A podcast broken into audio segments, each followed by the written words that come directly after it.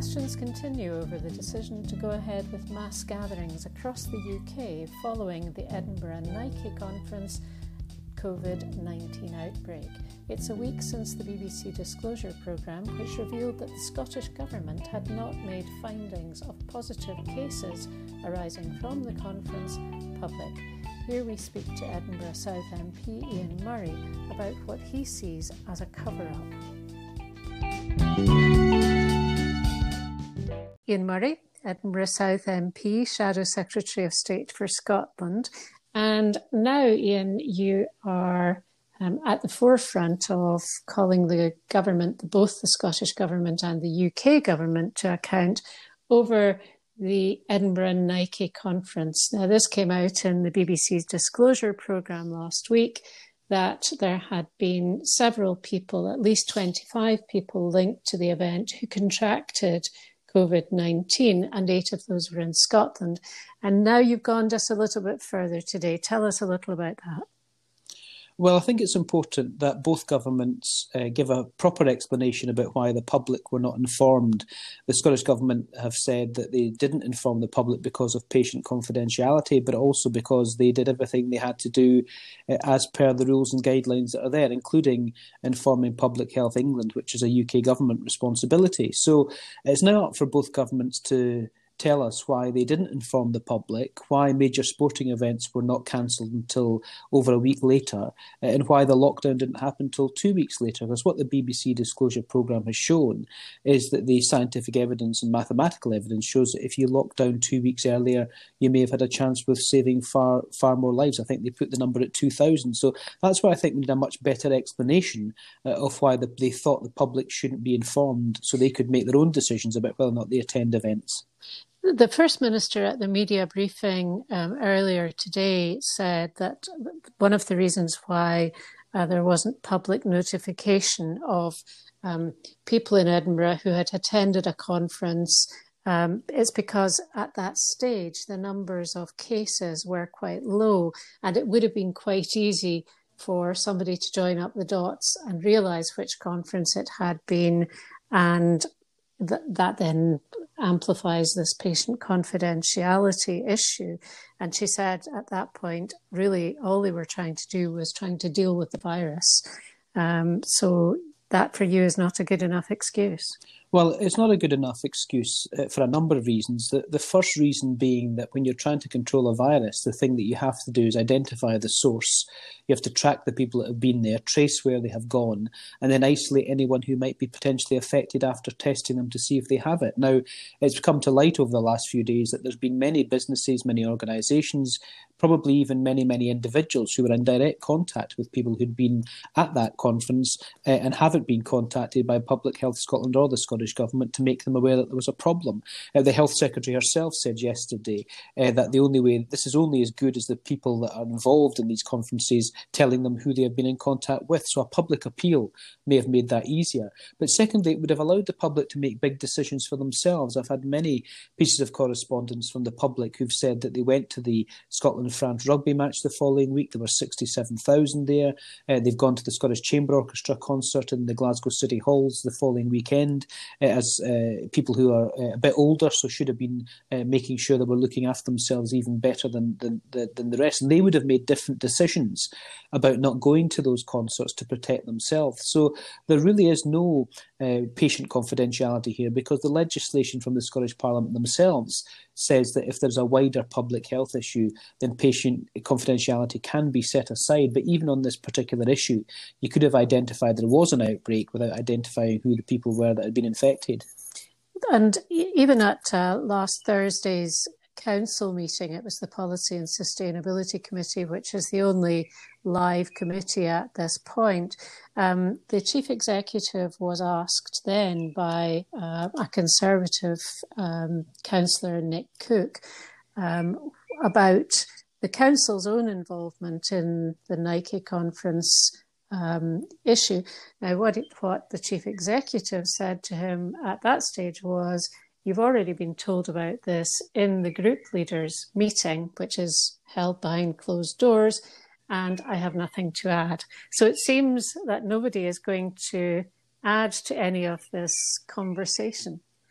Well, and that's why we need to get to the bottom of this. And it seems to me that all the authorities that have either been informed, been informed late, um, or are now being questioned on this seem to want to double down on the fact that they've made decisions about not telling the public, and people are really concerned uh, about this. And the very fact that we have organisations, individuals, businesses, people who were using the hotel, I understand that maybe even people who were working in the hotel weren't informed there had been an outbreak. So all of this feeds into the fact that governments have been too slow, both at UK and Scottish level, A, to react, and B, to put in place proper testing, proper tracing, and proper isolation for the people that have been infected to stop the press the, the spread of, of this virus. And that's been part of the the the issues that we have here. And all we're asking for is not to be glibly um, put aside or put, put into a box to say uh, patient confidentiality, which we know legislatively isn't entirely accurate, or indeed they've done everything that they were asked to do.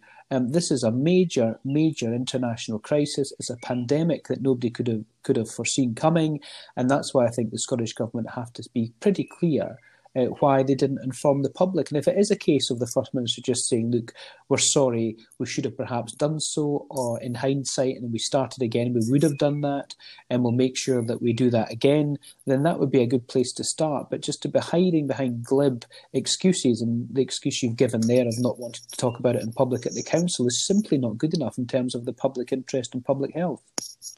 How do you think uh, both governments have dealt with the pandemic since the beginning of March. I mean, it, perhaps in more recent times, we've now got um, a slightly different situation in England with uh, the UK government leading on that, on our on the stay alert message, whereas all the other three, what we have to call the devolved administrations, I suppose, um, are still on the stay at home message. And the First Minister said today that there won't really be any uh, easing of the lockdown regulations until probably the end of May. Um, so, uh, how do you? What kind of score out of ten are you uh, are you giving them? Well, I mean, I think it's too glib to do scores out of 10, but I'm just dealing with the big issues that are coming to me in terms of not just what constituents are uh, demanding and, and bringing to me, but also people across Scotland are bringing to me. So, um, you know, in terms of the four nation approach, I think it should be uh, paramount for all governments to A, be working together and B, to have a UK wide approach to this. Otherwise, the messaging does get confusing. And what we don't want to do is for people to be confused about what their responsibilities are in helping themselves and their uh, fellow residents out of this p- potential crisis, and that and that's part of the problem that we have in diverging away from that UK wide approach. Um, but we are due to see what the Scottish Government's um, policy is come Thursday on how the lockdown will be eased. We've been calling for a detailed analysis from both the UK and Scottish governments since the very start of this um, pandemic to say what is your strategy out of lockdown? What does that mean? Uh, and in terms of a Scottish context, until we start testing more than the pitiful amount that we're currently testing, then we can't get out of this properly without a vaccine. And in advance of that vaccine, we must be testing the vast majority of the public.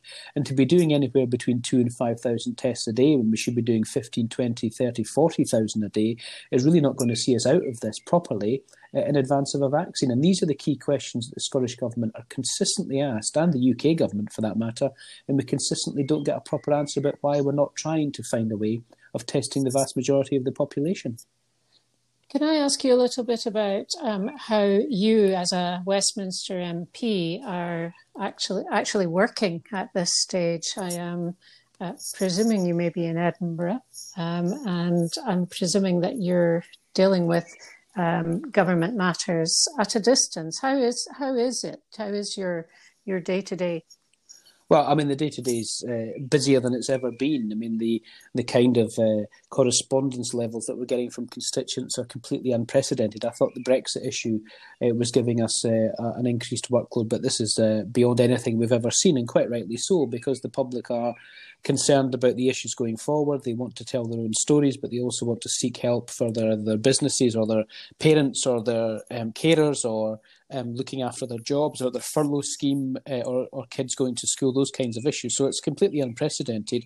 Uh, and of course, working virtually uh, is very good uh, in terms of keeping in touch with people. So I've been doing uh, virtual online uh, surgeries. I've been doing specific surgeries on things like business support, and we had the Federation of Small Business and some business advisors in to help us with some of those surgeries as well. And we're doing virtual meetings with community groups to try and see if we can help coordinate uh, activities locally. So, uh, working from uh, remotely, not being in the office or at Parliament's been absolutely fine. Virtual Parliament's worked incredibly well, although we could, uh, we are demanding a little bit more time to be able to question ministers. But we seem to be, in terms of uh, MPs, um, be able to work uh, remotely, and our teams are working remotely, and I think it's working out quite well.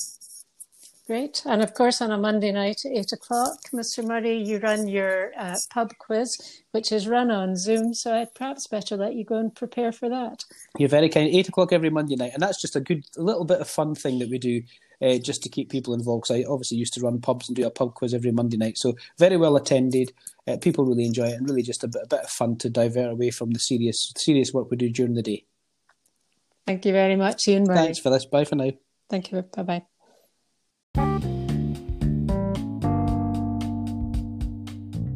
Thank you so much for listening to the Edinburgh Reporter podcast. Listen out for more episodes coming soon.